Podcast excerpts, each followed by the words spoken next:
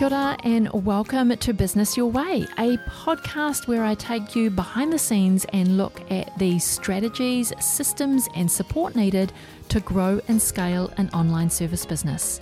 One that not only supports you and your family financially, but one that gives you the freedom to live the life of your dreams. I'm taking the many lessons learnt over the last two decades of running my own business and working with hundreds of clients to bring you What's Working Now conversations. I'm pulling back the curtain to bring you real stories from real people, including myself. We're going to talk about everything from how to get clarity on your vision, creating systems so you can automate and delegate how to hire a kick ass team that creates raving, returning, and referring clients. We're even going to talk about how to kick those limiting beliefs to the curb so that you can flourish in your business. I'm your host, Sandra Julian, an Indigenous mama of three, fashion loving sewist, and business strategist. Each week, I want to help you dream big, plan well, and do the work to grow and scale your business your way. Hey, Justine, thanks so much for joining us here today on the Business Your Way podcast. Thank you. I'm so excited to be talking to you this morning. I know that we talk every month, but I'm really excited to have you on the podcast and for our listeners to hear your business journey, the highs, the lows of building a really successful virtual assistant agency. So, to kick us off and to get us started, I'd love for you to introduce yourself to the listeners, who you are, who you serve, and what you do to make your moolah. Okay, so I'm Justine, founder of Your Virtual Assistant. We're a full business support agency working with business owners to get them spending more time in their zone of genius. And we do that by helping with tasks and projects that they can't do, don't do, and shouldn't do. I love that. Can't do, don't do, shouldn't do. Yeah. That's brilliant. because there are, you know, when we are the founder of the business, we usually are doing those tasks where we shouldn't be doing them. You know, it's the $10 tasks when we should be focused on the $100 tasks. So I love that. So, how do you make your moolah? Like, do people work with you just one off or do you work with people over time? Like, how do you make your moolah? There's a few different revenue streams. So we do casual ad hoc tasks. Um, someone might want a landing page or a transcription done. Our preferred type of client is those that we're working on month in, month out across their business, because that's where we can make the most difference. So we have our virtual assistant service. We have a team of virtual experts who help out with graphic design, WordPress, social media, bookkeeping. And then we have our virtual business managers who are a step above that virtual assistants. What does a virtual business manager do Whoa. for business? Like I I get the virtual assistant like coming in and taking some of those like $10 tasks off your to-do list. But what makes a virtual business manager different? A virtual business manager is think of them as whereas a virtual assistant is working away in your office doing the admin. They're quite reactive in terms of can you do this task? A virtual business manager is more proactive and more a strategic partner that should work with the business owner to make sure that they're accountable and are accountable in return and instrumental in the biggest need has been in setting up operations and systems for businesses who are going through their next growth phase and don't want the speed wobbles that comes from not having good systems and processes in place. So, yeah, the behind the scenes operational tasks, which are more high value tasks, because once you get those systems in place, then the business operates more efficiently right? Absolutely. It helps with onboarding, it helps making sure that as you get busier, your quality of service to your customers doesn't drop, you don't lose the details. And lots of business owners are like me, really good with ideas, with the vision, not so great on the detail. Um, my eyes glaze over when I look at a five page procedure. So they're much more detail orientated than business owners tend to be. Right. How do you know that you are ready for a VBM? So I know that I'm ready for a virtual assistant because I've just got some tasks that I want to offload to get more hands on the doing. But how do I know when I need a virtual business manager? Often, when you're frustrated with your virtual assistant because you're spending more of your time delegating and you want to shift above that, we tend to work with clients who are growing their teams. And as, as you know, as you grow your team, the admin and the operations side grows incrementally. So it's someone to sit in alongside you on your organizational chart, managing your team to free up the business owner so you don't keep getting brought into the weeds. What you can do if you've got, you know, a few freelancers or virtual assistants or internal teams, mm. the noise just gets louder sometimes. I love that. Yeah, the noise does get louder with the more people that you have, for sure. The more people who want a piece of you so they can do their job effectively. So that's what the VBM does comes in and takes on the leadership role of the team so the team can do their job better. Yes, it's also a very good opportunity. And I've found this in my own business as we've brought on our own VBM it's been really good having someone that the team can go to that's not me or the business owner. Often you get a lot of information out of the team that wouldn't necessarily come through to you as a business owner.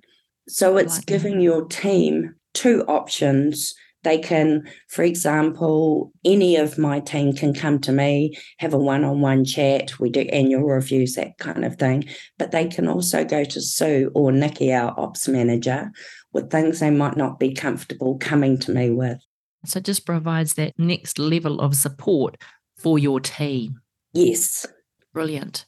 Alrighty, I want to go back in time a little bit because I really want to dive into the behind the scenes of your business. You run a highly successful agency. What was your last, what's your current staff count? 20 plus? Uh, no, about 34 at the moment. Justine, 34. That's incredible because I think when I started working with you, it was around the 20. And so now you are even bigger our BHAG, our big, hairy, audacious goal is to grow to a team of 500. To be um, our actual 10 year vision is to be New Zealand's most respected virtual support provider. Nice. I um, love it. So we've got a long way to go from 34 to 500. Um, but even running an agency of 34 people is no easy task. So, congratulations on the growth that you've had so far. But I really want to now go back to the beginning. So, firstly, how did you start your business? In 1998, I had my daughter, or we had our daughter. Mum had always been a stay at home mum. I really wanted that for Tara. So, and as chances would have it, I got made redundant while I was on maternity leave. So I was Googling, you know, trying to come up with something that I could do from home. And I stumbled across a virtual assistant in the States and thought, oh my God, that's me. I can do that. And that's where we were born from. In saying that, the first 10 years were really hard. No one had heard of VAs in New Zealand. Um, I did lots of part time and some full time jobs while I was growing the business. But we started to get some traction. I started to get some regular clients and got to a stage where I could give up working and concentrate on this business. Nice. So, and when was that point in the journey? That was about 2008. I think I was 100% working on this business. Yeah. You know, look, it took a while to get to that point because what you were doing was just so new in the marketplace. Yes, so back in those days, you could, um, there was no spam email or anything like that. Do you remember Wisers, the business? Yes, database? yes, I do. So I had a set of CDs of New Zealand businesses. So every night I would email, say, a thousand businesses and just ask them, Have you heard of a VA? Are you interested in finding out? So, like a survey. And I can remember, you know, the days where I'd get just one response was like, Party time. I was so excited. it was hard going, but they say nothing worth it is easy. Yeah, true. And so, at what point did you bring on your first team member? So where was when was your first employee? About 10 years ago, I'd hit the ceiling, totally overwhelmed, was very much limited by my hours in terms of what I could earn. And I hooked up with a mentor from New Zealand Business Mentors. Oh, yeah. She was instrumental in getting me from just being a freelancer to taking on my first contractor and overcoming those barriers I had in my head about, you know, no one can support my clients like I can, kind of mm. thing. Um, so, so yes, I took on my first contractor who was actually the wife of my website designer. So it was someone I knew of and went from there. Wow. And then how many years or how many months did it take to then grow to the next contractor and the next contractor and the next contractor? You know, what what does that growth look like? It looked like a toddler once you take off the training wheels of their bike. We we made so many mistakes. I would hire contractors from pressure rather from strength so I went through ta- learning lessons from what it looks like when you take on the wrong people in your business, having no processes, no onboarding systems, that kind of thing. Um, mm-hmm. It was very much learn as we go. And where did you like? Where did you get your your source of knowledge or know how in order to continue to improve? Or was it just literally fall over get back up see what works next? Fall over get back up see what works next? Did you have like a a resource or a, a go-to place that you kind of went oh gosh how do i do this better? Like what do i do now over the years where we've fallen off our bike to use the same analogy mm-hmm. Um, like I said, we worked with a business mentor, we've worked with a couple of coaches. So as we, well, as I struck ceilings in my business, I would go and get help. Um, mm-hmm. More recently, in 2019, we started working with a EOS implementer, um, which again took us from where we were. We our growth had plateaued out and I'd lost my passion. So I knew we needed to change something in order to go up to the next level. So before implementing EOS, can you describe your business then and what it looked like then? Like you were not passionate anymore. I was just tired, Sandra. You know, when you've been in the same business for 24 years and it's just you with a team under you, I was just tired and and it was a bit like Groundhog Day. I I loved what I do. I always have, but I'd lost the passion and the excitement and and what's next. In bringing on EOS, we also brought on a leadership team. Like I said, we had Nikki now manages our operations and our team.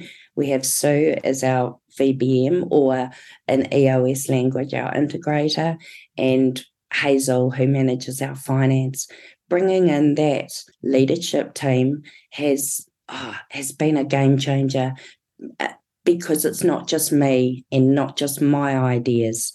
So the business has transitioned from me calling all the shots to I think pulling on our big girl pants and being an actual business that's not dependent on me. I can take time off now and rather than in the past, I'd get a VA to cover me and we keep going.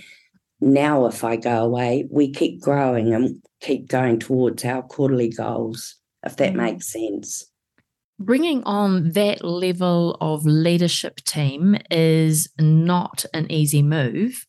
How did you know that that was the right time because you'd have to be bringing in work, you'd have to be in a growth phase of the business in order to then bring on such a leadership team because the leadership team are not client charging, right? And agencies make their money by being client charging. We went through an exercise where we mapped out what our organization chart looks like in order to meet our 10 year goal.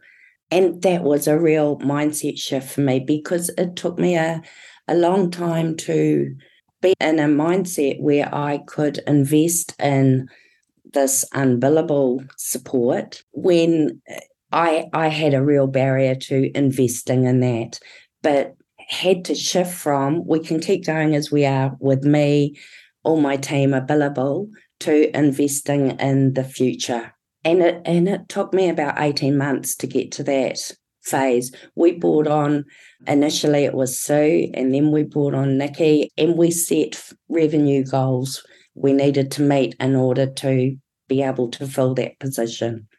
And so, what did that do for your marketing and sales of your business? What did you have to do in that area of your business in order to increase sales, in order to get your leadership team in place?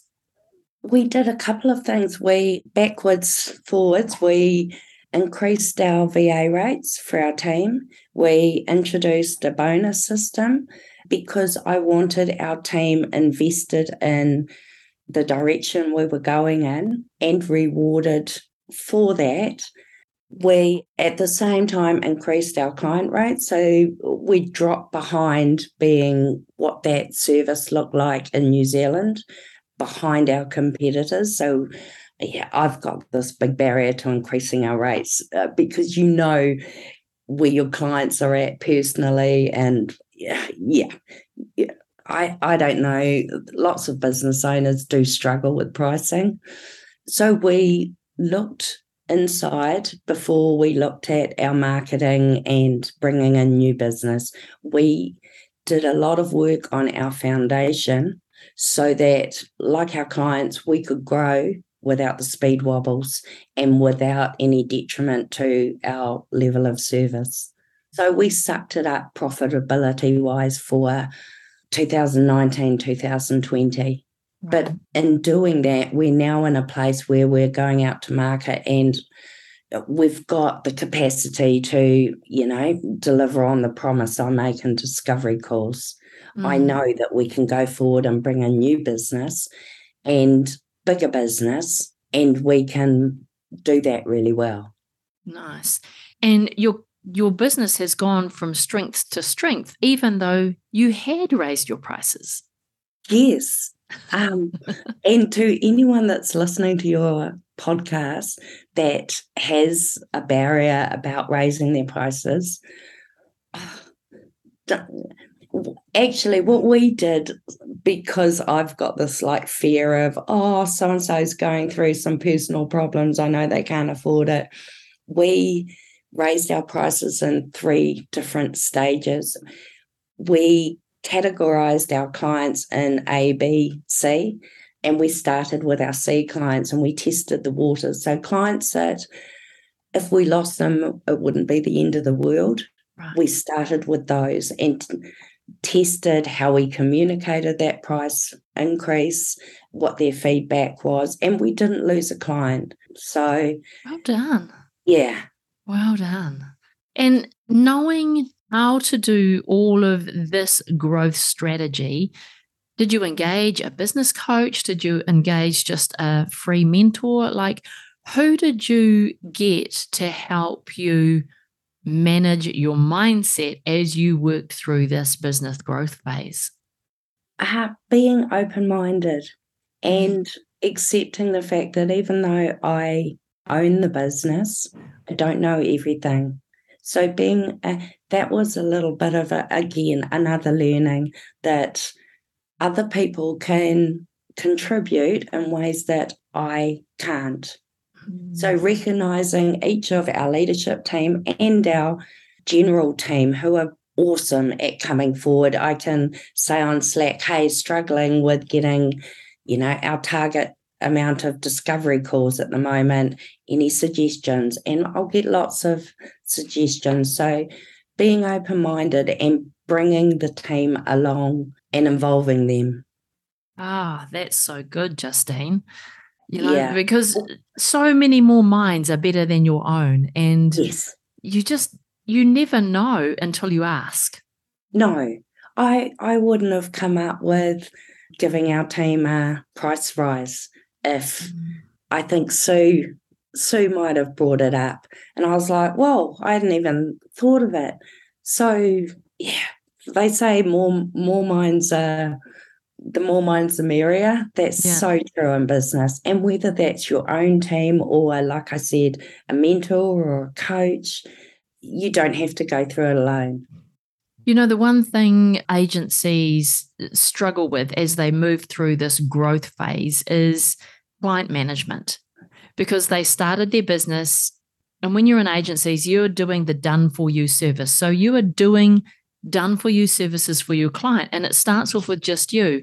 And then you build your business and bring somebody else in, but you're still doing all of the client facing work. And you can probably continue to do that and offload everything else, just keep client facing relationships. But when you get to a team of 35, you can't be doing that for every client that you've got. So, how did you filter yourself out or phase yourself out of you know managing the clients or being in not not even in the weeds but making sure that you're responsible for the client relationship? I mean is that still something that you feel responsible for or have you handed that over? Have you delegated that? No uh, i became and i would say this of a lot of business owners that I've come across, you be, you can become a project manager. You're liaising with your customers one on one, day to day, and liaising with your team to make sure that you deliver. In stepping back as a business owner, you can still, like you say, we have monthly check ins. Mm-hmm. I still make sure that I check in regularly with clients and provide them a space to give feedback. What's working well? What's what do we need to up our game on? We bring in one month three month customer surveys. We also do a monthly report which i email through to the clients and you know keep that personal relationship but in the meantime they're building a really strong relationship with their vbm or lead va so they are better off in having more dedicated day to day support than I could have done even when we had 10 clients. Nice. So, describe your role in your business now. Well, I still do client work. I still ah. I still, I was, um, before this podcast, I was actually doing a PandaDoc survey for a client because that helps keep me being in the weeds a little bit isn't always a bad thing. It helps me realize what my team have to do. And it helps keep me, uh, technology changes so quickly that I don't want to lose track of what's happening and how we can help our clients. So I still do a little bit of client work still very involved in marketing and support because at this stage we don't have a dedicated marketing person. That's our next leadership role to fill when we can afford it. and I work quite closely with Sue on what we can look forward and do in terms of projects. How can we improve our contractor onboarding system? You know, where are the problems at the moment? we're never going to be perfect and we're always work in progress. I love that. I don't because it would be good to be, all right, we're done. We've fixed everything. no, but you know, I think businesses evolve because technology evolves, processes evolve, if the way that we can be more efficient evolves. I think we should always be evolving and evaluating is this still best practice? Is this still working? Am I still the best person to be doing this job? Is my time served over here rather than here? And so that that continual evolving, learning, and keeping you moving forward is what keeps you as a market leader. And you know what? If you get too overwhelmed as a business owner or too busy in the weeds all the time, or you're always being reactive, you don't have that headspace to think, to be creative, to look forward and be proactive. So, that I think, if anything, is the biggest thing we can give to our clients. And uh, when I'm talking to business owners, I say, make sure that you whether you slot a couple of hours a week or you dedicate one day a week if you're lucky enough, but make space for yourself to think about how you can keep improving, which yeah. is hard. Yeah. Yeah. That's easy to say. Yeah. But it is hard when you are in the day to day, you know? Yeah. And I have good weeks and bad weeks. I'm having an awesome week this week. I've done heaps. But last week I had heaps of Zooms. Uh, I seem to be in my inbox all week. And just those weeks happen and, you know, mm-hmm. and you look forward to a week where the balance shifts. Yeah. But that's life, right? Yeah. Some days are good, some days are bad. You know, yesterday I just recorded a podcast episode about being in the eye of the storm. You know, things were just whirling around. It was chaos. And I had to control my mindset through it because I could let it control me and be pissed off all the time and yeah. be overwhelmed and just, you know, want to curl up in bed with the Netflix series. But the strongest thing that you can do is to manage your mindset in the eye of that storm because it will pass. Yeah. You know, so whether that storm is today or this week or this month, it will pass. We just have to manage how we behave and how we think through those hard times. I wanted to jump in here really quickly and ask you for a big favor. If you are loving this podcast and this episode, I would be grateful if you could share it with a friend. Or even better yet, jump over onto Instagram and share it on your stories. Don't forget to tag me, I'm sandrajulian.co. That really is the best way for others to find out about this podcast, and I thank you in advance. Alrighty, back to the episode. I, I read a book, Sandra, called actually, I read a chapter every morning when I journal. It's called Let It Be Easy. and she talks about when you are overwhelmed and frustrated and just want to Netflix, shift your to do to a get to do. So mm. when you when you are the wheels are all falling off, wow, it's because you're so successful and you're so busy. And you know, it would be worse if you opened up your emails in the morning to crickets. Yeah. So so sometimes it's just, yeah, I am like gonna have to burn the midnight oil, but it's because I'm really successful and the work's coming in and yeah. so that's and I get to do me. this. Yeah. Yeah. Yeah. I really love that phase when I really first heard it, and I can't remember where I heard it, but that shift in your mindset from I have to do this and I have to do that and I have to do that, and changing that phrase to I get to do this. Yeah. I get to do this work for this client. I get to be here. And that really does change your mindset to one of gratitude. Yeah, it's helped me a lot because I mm. can tend to, yeah, want to put my head under the covers. yes.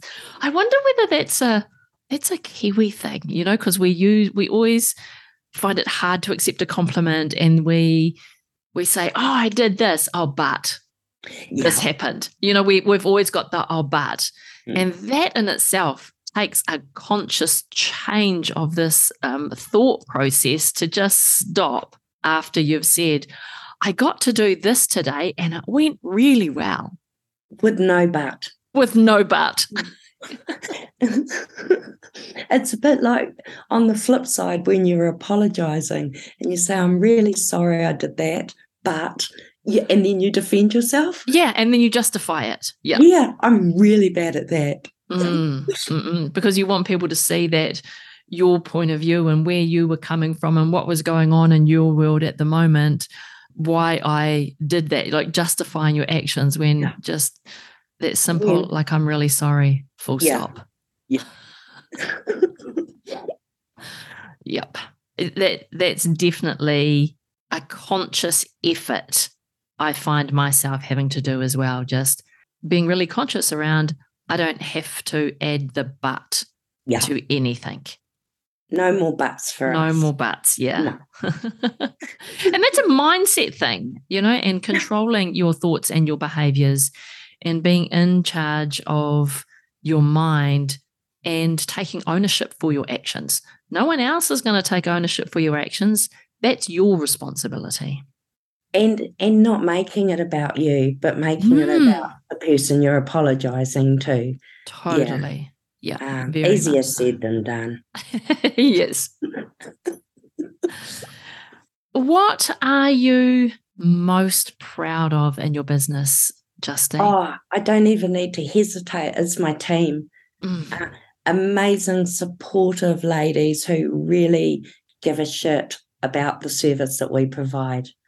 And we are so careful about who we onboard, and our onboarding system is pretty awesome because we've learned over the last 10, 12 years how important it is to get the right people.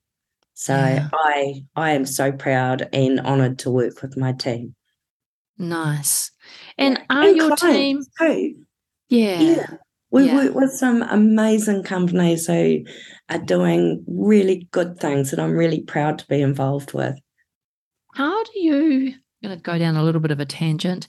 How do you filter out and decide whether a client is for you or not for you?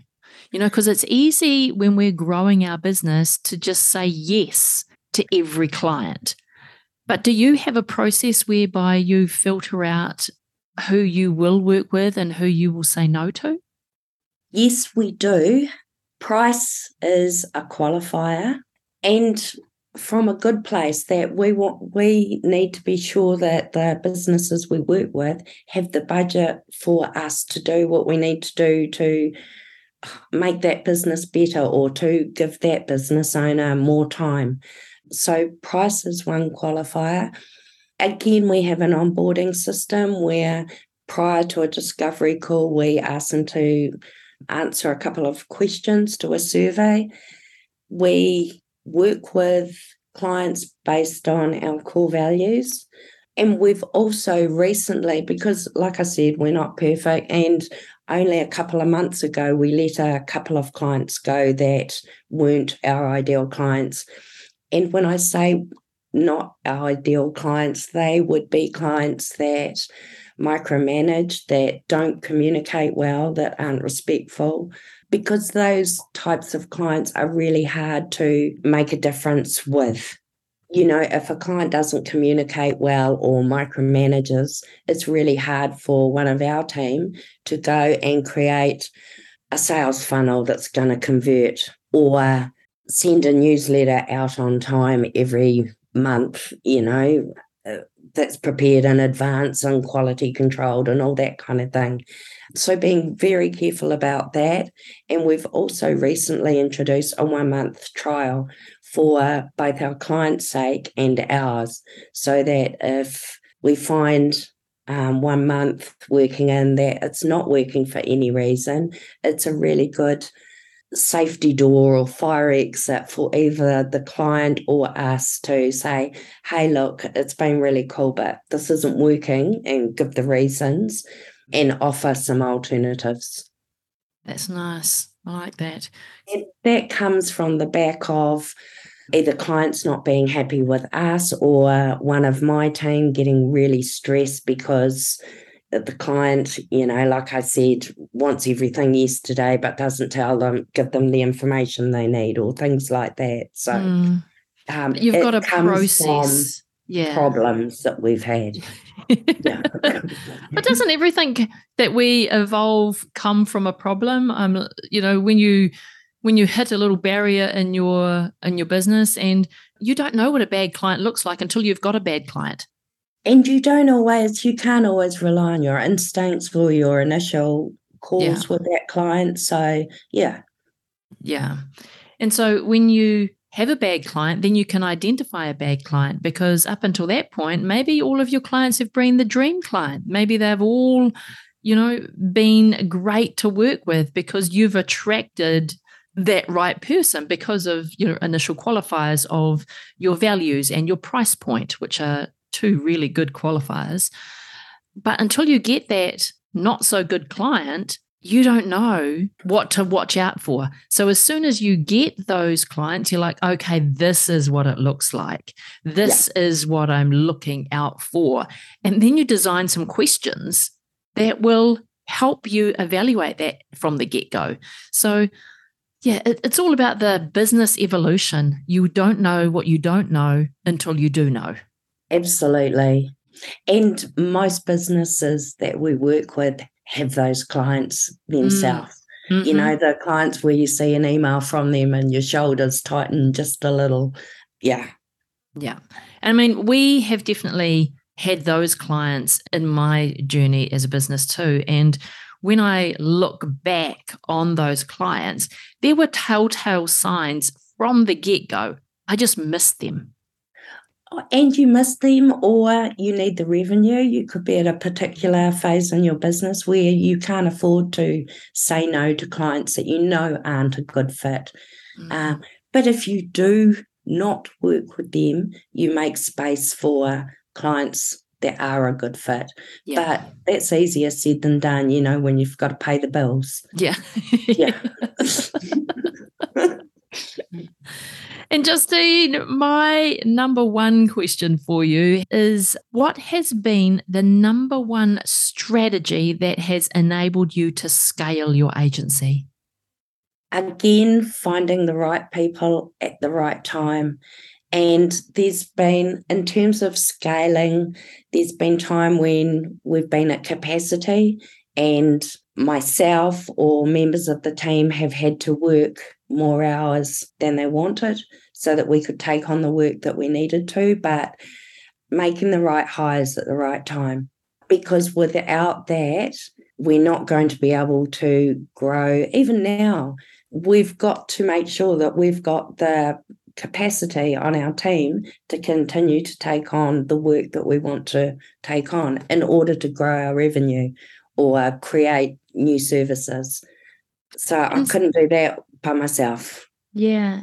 I mean, and like I heard you say before that you hire contractors. So your team is made up of contractors rather than employees?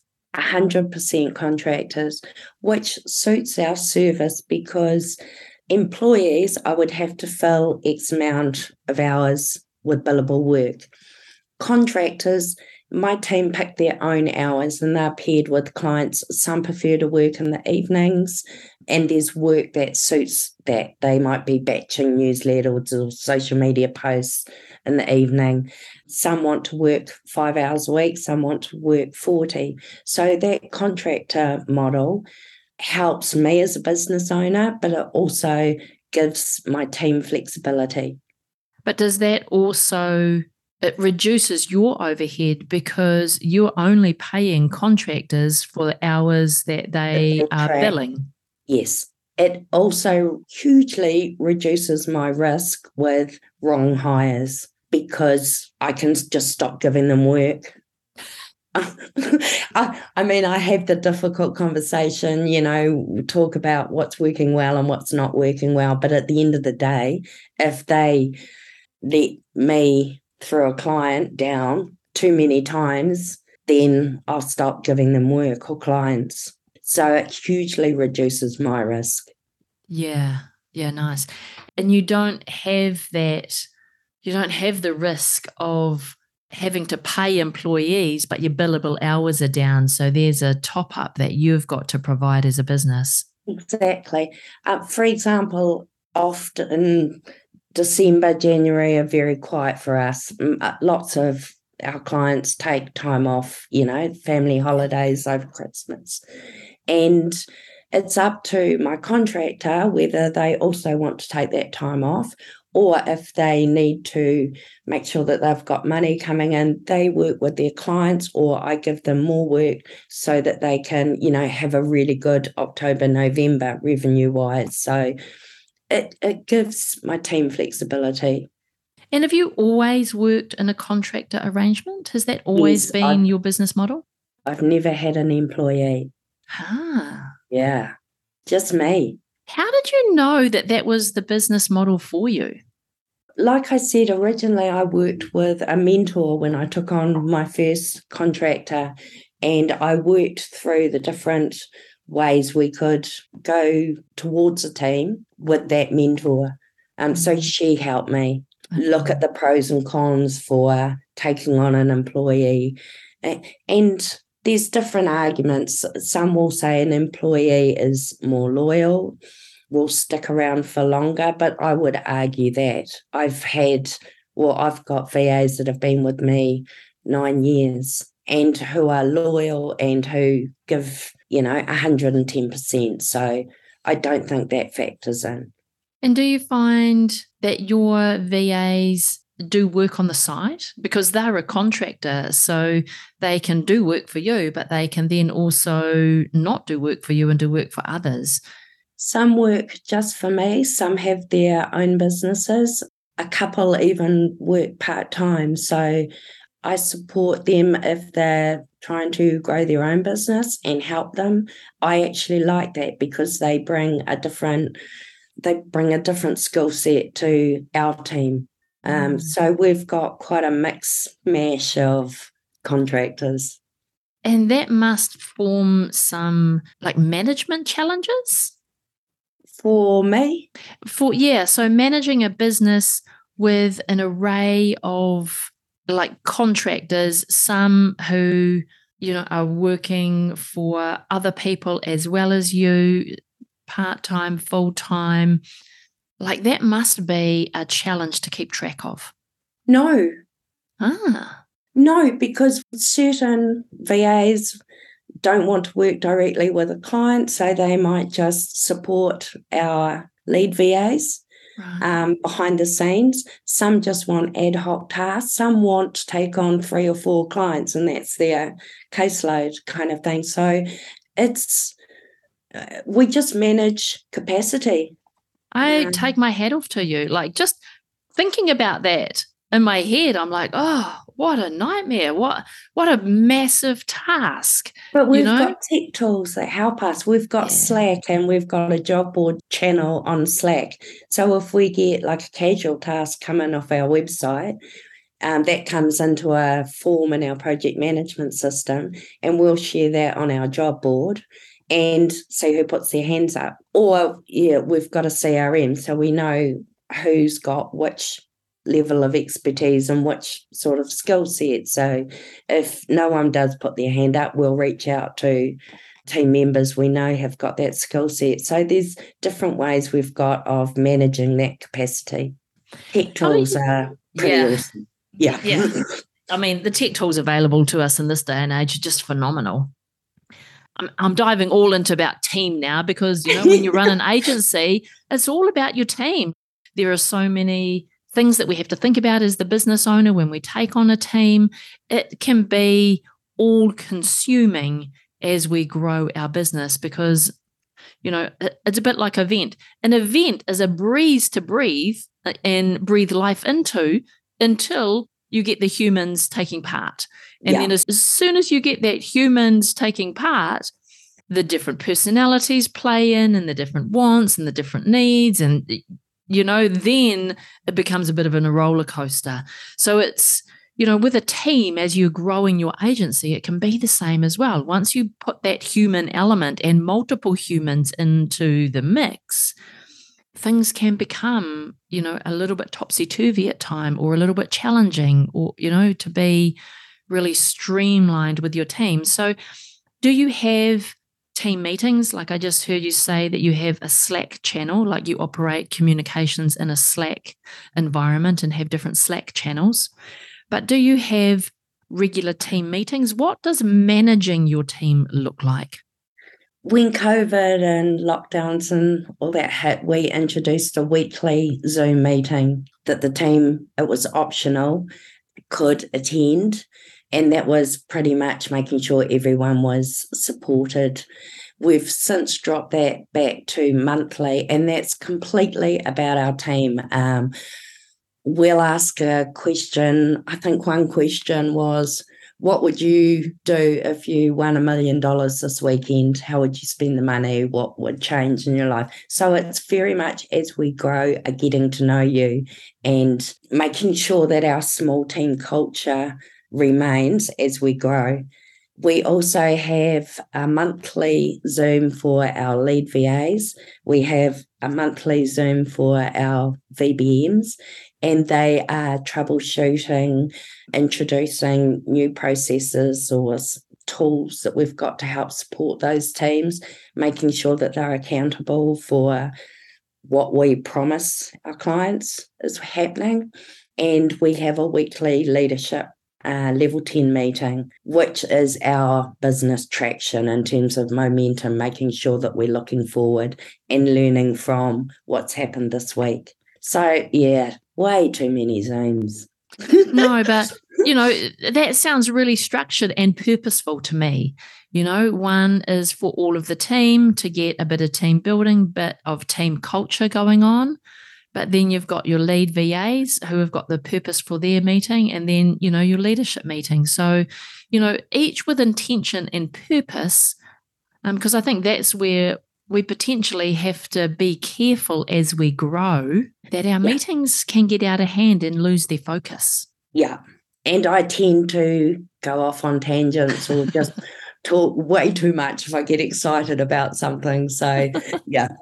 so keeping on track. But I love our monthly team meetings because, ah, oh, for example, I found out one of our VAs who've been with me for eight years suffers from imposter syndrome sometime and she's amazing at what she does and she always gets it right the first time and i was like you're kidding me. So we're constantly learning things about the people that we work with which i love. You know and it's so nice to hear that you have got long-term employees. Like to keep yeah. to keep team members on team for eight years is a real testament to how you operate your business. Oh, yeah, I'm really proud of it. And that's a testament to the people on the team. Yeah. Yeah. yeah.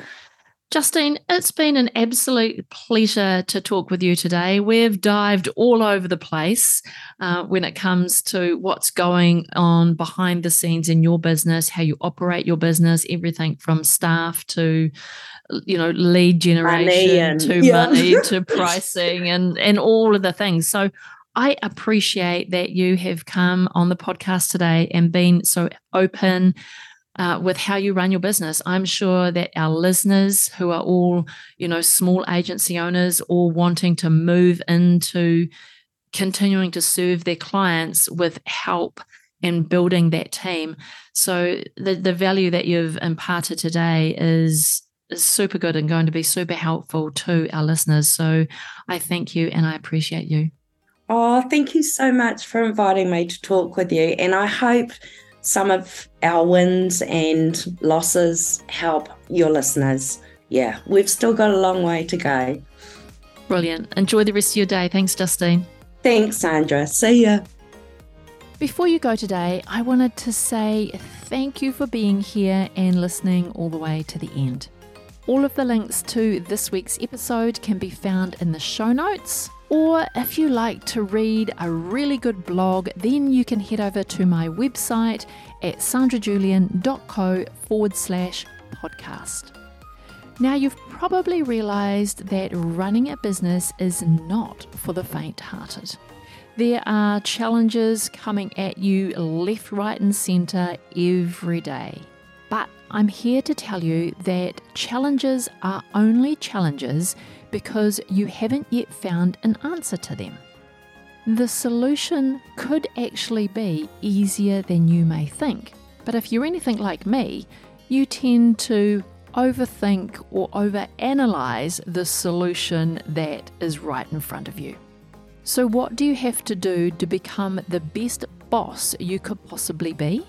Well, you could go and take my two minute free agency owner persona quiz at sandrajulian.co forward slash quiz.